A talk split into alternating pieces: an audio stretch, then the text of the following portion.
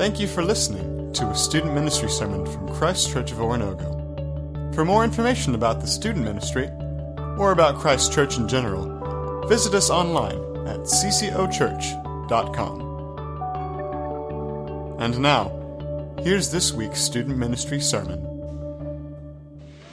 You know, in preparation for this series called Storyline, um, we're talking about struggle and redemption. And I think a lot of times, at least for me, when I'm talking about my testimony, and maybe for you and maybe for the adults in the room, we like to think about the struggle being pre Christ, pre you know, coming to faith, and then the redemption side being post Jesus, like everything's good you know, after I give my life to Christ. Um, but I'm, I was convicted when writing this sermon that the reality is the struggle, the struggle is real, y'all. Like every single day. Every single day I wake up uh, 5.15 and I, I get up, I feed my dogs, I sit down with a cup of coffee and I sit down at the dinner table and I have my Bible and I have my journal and I open up the scriptures and I open up my journal and each morning I ask myself, who is the author of my story? Uh, who is the one that I'm going to live for? Is my story filled with judgment, arrogance, and doubt? Or is my story filled with acceptance and humility and trust? Who is the author of my story? And I sit here with my Bible open, I, I hear about the stories from the disciples or from the book of Acts or from uh, throughout Scripture, Paul writing about uh, people having huge faith.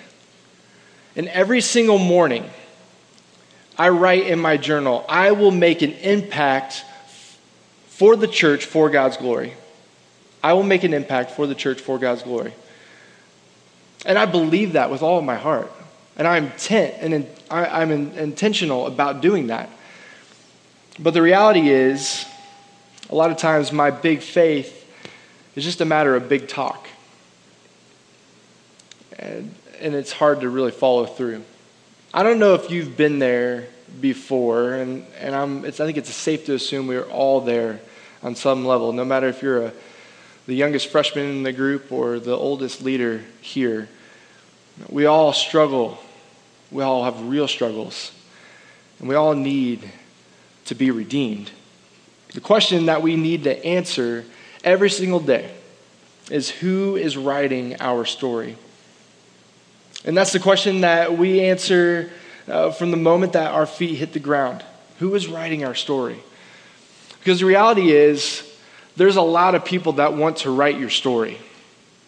And you guys know this to be true. You guys hear it all the time, whether it be your parents or your friends or uh, your community, the culture around us. People are wanting to write your story, and so we need to know the author and perfecter of our story to be able to make the difference between those that are writing the story for us and somebody that's written the story since the very beginning of all time and creation. You know, and for us, we talk about big faith, we talk about um, living that faith out. And it's easy for us, you know, and I'm putting myself right here, I'm sitting with you in this one. It's easy for us to say, you know what, it's, it's all about Jesus, you know, when we're in this room and and we can sing these songs and we can hear a message and we can say, Yes, I have big faith and I'm going to live that faith out. And we get in our, in our groups, or maybe it's our connection groups, or maybe it's our D groups, and we say, Man, you know, you know keep me accountable. I'm going to live my faith out. You know, it was a half of year, a year has gone by since Move, and a lot of you, you know, we, we sat here we sat at Move together and we said, you know what, this, this year is going to be different. And I spoke to a lot of you about that. How different has it been? and with 170 something days to go for the next move, are you just anticipating the renewal of your faith then, or is the renewal of your faith happening every single day that you step foot on the ground to say, God, thank you for another breath to breathe? May you be the author of my story. Who is writing your story? You know, maybe it's um, maybe it's when we're bombarded with doubt. You know, we sit here and we hear a message and we're thinking, I just don't know if I believe it. Or maybe for some of you, you go home and your family doesn't believe in Jesus and they have a half hearted question of, How was church today? Did you get something out of it? And you know it's laced with doubt and ridicule. You know that the moment you go home, your parents don't support you for the faith that you have in Jesus. In fact, they laugh about the faith that you so called have in Jesus. Or maybe it's through the hallways of your church, or excuse me, through the hallways of your school. You know, where friends are, are poking fun about the Jesus that you believe in. Maybe it's because they can't see it in you, but maybe it's because they just don't want to admit that their way is the wrong way. And so they want to lash out in all these different ways to get you to stumble. You know, maybe it's the next chapter in your story um, that took a wrong turn. You know, whether it be uh, a divorce from your family, uh, maybe you sat down at a table like this and mom and dad told you that it's time to split, and doubt crept in to your story. You know, maybe you were making just terrible decision after terrible decision after terrible decision, and and you had a little scare, and you sat down at a table with mom, and you said, I, th- I think I might be pregnant. Or maybe you're stumbling into to drugs or alcohol, and you just don't know which way is up, and doubt continues to creep in. Maybe you're humiliated. Maybe you're kicked out of your friend group. Maybe you're at a place right now where you don't even know where you belong, and doubt continues to bombard us, to barricade us, to corner us. And we just don't know where to turn, and we just don't know who to trust. Who is writing your story when achievement is, is like second nature?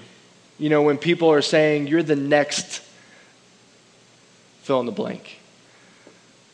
They say, You are smart, you are beautiful, you are talented, you have charisma, your personality is so magnetic, and you feed into this energy. Not just as if you are on top of the world, you are on top of the world. And so achievement goes to your head, and you just feel a little bit of an arrogance, a little chip on your shoulder, thinking, you know what? I got this all together. Who's writing your story when those labels become your identity? And you are on a fast track to high achievement and success in the world's eyes? Who's writing that story when people are telling you exactly not what you're going to do, but as if it is happening today, this next chapter is already written for you? You're going to do this. You know, maybe it's the opposite of that. You know, maybe it's a, a place where you're not beautiful, you're not smart, you're not talented. And you hear the questions why can't you be like her? Why can't you be like him? Who's writing your story then? When good enough is just not good enough. Who's writing that story for you when all you can think about is getting on top or staying on top no matter the cost? The reality is, I was just talking to somebody today. There's more deaths in teens committing suicide than there is car crashes for the first time in history. And there's all this pressure that you are this. And when you don't achieve it, who's writing that story?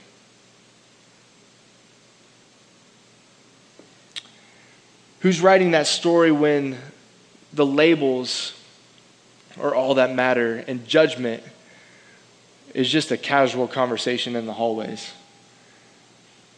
Being judged, being rejected, being humiliated. Who's writing your story when you're the one that's rejected or you're doing the rejecting. When life is plagued at putting other people down or putting other people in their rightful place, whether it's in the halls of the school or, truth be told, maybe it's in the walls of this church. When we look around and we see other people in this sanctuary right now, and we say, she doesn't belong. You know what she did last year? He doesn't belong. You know what he did last month? You know what he did over break? they don't belong. You know what they did last night? And we like to kick people out and judge people for who they are or who we think they are. And more of a scary note, it's who we think we are. The struggle is real. The struggle is what we deal with every single day. Being a disciple of Christ doesn't mean that we're, we're um, away from struggles. We're, too, we're on top of struggles. It doesn't mean that we're exempt from struggles. It means that we face struggles head on. But the question that we have to answer, and the question that we're, the question that we're answering this, this semester, is who is the author of our story? Who is writing our story? You know, ultimately, we need to know Jesus. And the disciples were asked a similar question uh, by Jesus in Luke chapter 9, verse 18. You can read it with me on the screen. Uh, once, when Jesus was praying in private, his disciples were with him. He asked him, he asked them, "Who did the crowd say that I am?" They replied, "Some say John the Baptist, others say Elijah, and still others um, that one of the prophets of long ago has come back to life." And Jesus says, "Well, but what about you?" The disciples that were closest to him, "Who do you say that I am?" And Peter answered. God's Messiah. And then Jesus said to them all, and get this, this is going to be the foundation verse for our semester together.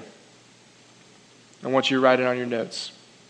Whoever wants to be my disciple must deny themselves and take up their cross daily and follow me. Whoever wants to be my disciple must deny themselves, take up their cross daily and follow me.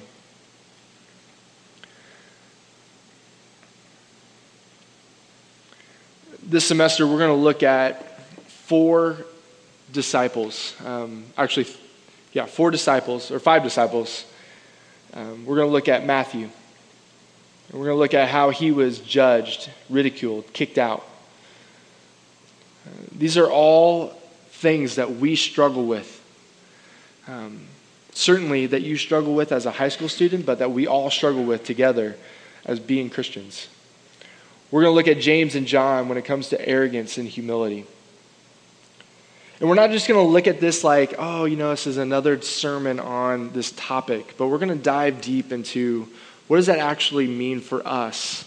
Ask questions, wrestle with it. We're going to look at Thomas and we're going to look at doubt. We're going to look at trusting Jesus.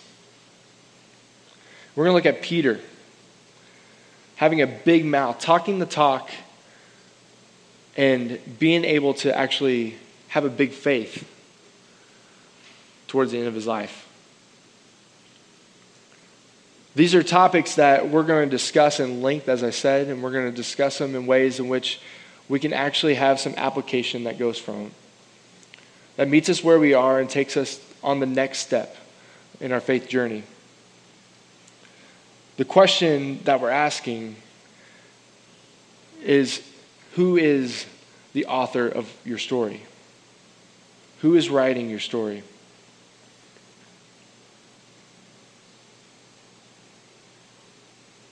The question that we have to answer every single day is Is Jesus writing our story or are we allowing culture and our friends and our family to be the author of our story? Let's pray. Father, I, we praise you for being the Redeemer of all things. And God, we thank you for being the author of our story. God, I praise you for uh, the students that are here that um, want to draw closer to you, want to grow closer to you. God, I thank you for the community that we have here, the church that we have here, that we can uh, be honest and, and vulnerable and, and open about uh, where we are. Uh, and God, be open about the next steps that we need to take in our journey.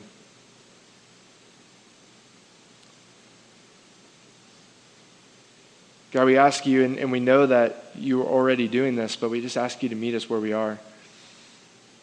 Uh, whether it's something that we did last night or something that we did last year, God, I pray for Holy Spirit, I pray that you would um, release us of the guilt and shame that's maybe chained us. May we understand and know fully the freedom that we have in you, God. God, we thank you for Jesus who, who, who is the, the author and perfecter of our story, who gives our story life. May we realize that that life is uh, life to the fullest through Jesus, and that's in Him alone and, and nothing else.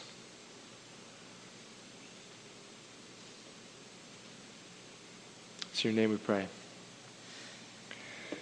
Here at Christ Church, we, um, we do communion. Uh, we, we partake in communion every, every single week on Sunday, Sunday morning, and we've been doing that on Wednesday night as well. Um, when we talk about redemption, you know, it, there's no greater symbol than the bread that represents the body and the juice that represents the blood of Jesus Christ. And we get a chance tonight to reflect on the redemption of Jesus.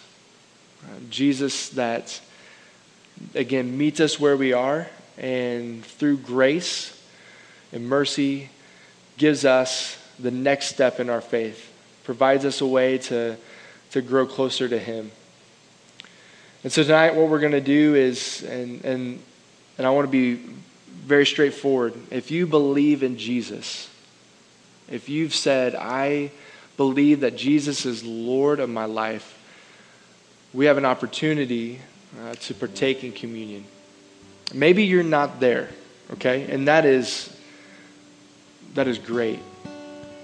Uh, it doesn't mean that you don't have a seat at the table. There's always a seat open. There's always a seat open at this table.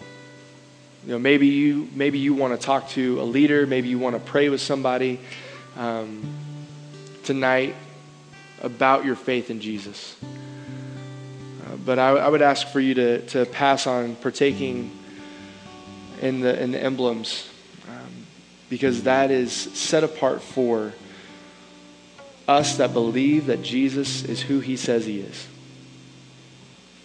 And we're going to sing uh, some more songs and we're going to worship through song. And, but I, but I, what I want to do is, and and I want to be able to do this in a way that's not like a cattle call and everybody gets up at the same time. I would like for you to sit in your seat. And as you feel led, um, not all at once, but as you feel led sporadically throughout the room, there's four stations. Uh, I want you to pray a prayer about Jesus being the author of your story. You know, maybe you take this bookmark and you look at um, the struggle that you circled. Um, the struggle maybe is of judgment. You know, maybe it's of arrogance. I don't know what it is for you, but I want you to I want you to pray through that struggle. And thank God for redeeming you. For meeting you where you are in the struggle, but redeeming you from that struggle. And then as you feel led, celebrate the fact that Jesus has already done He's already done the work, He's already finished it. There's no more guilt, no more shame, no more death.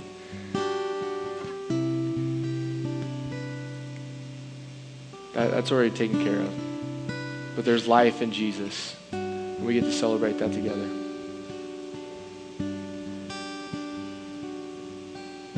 So as you feel led, let's pray together in silence, but as you feel led, let's partake in communion together.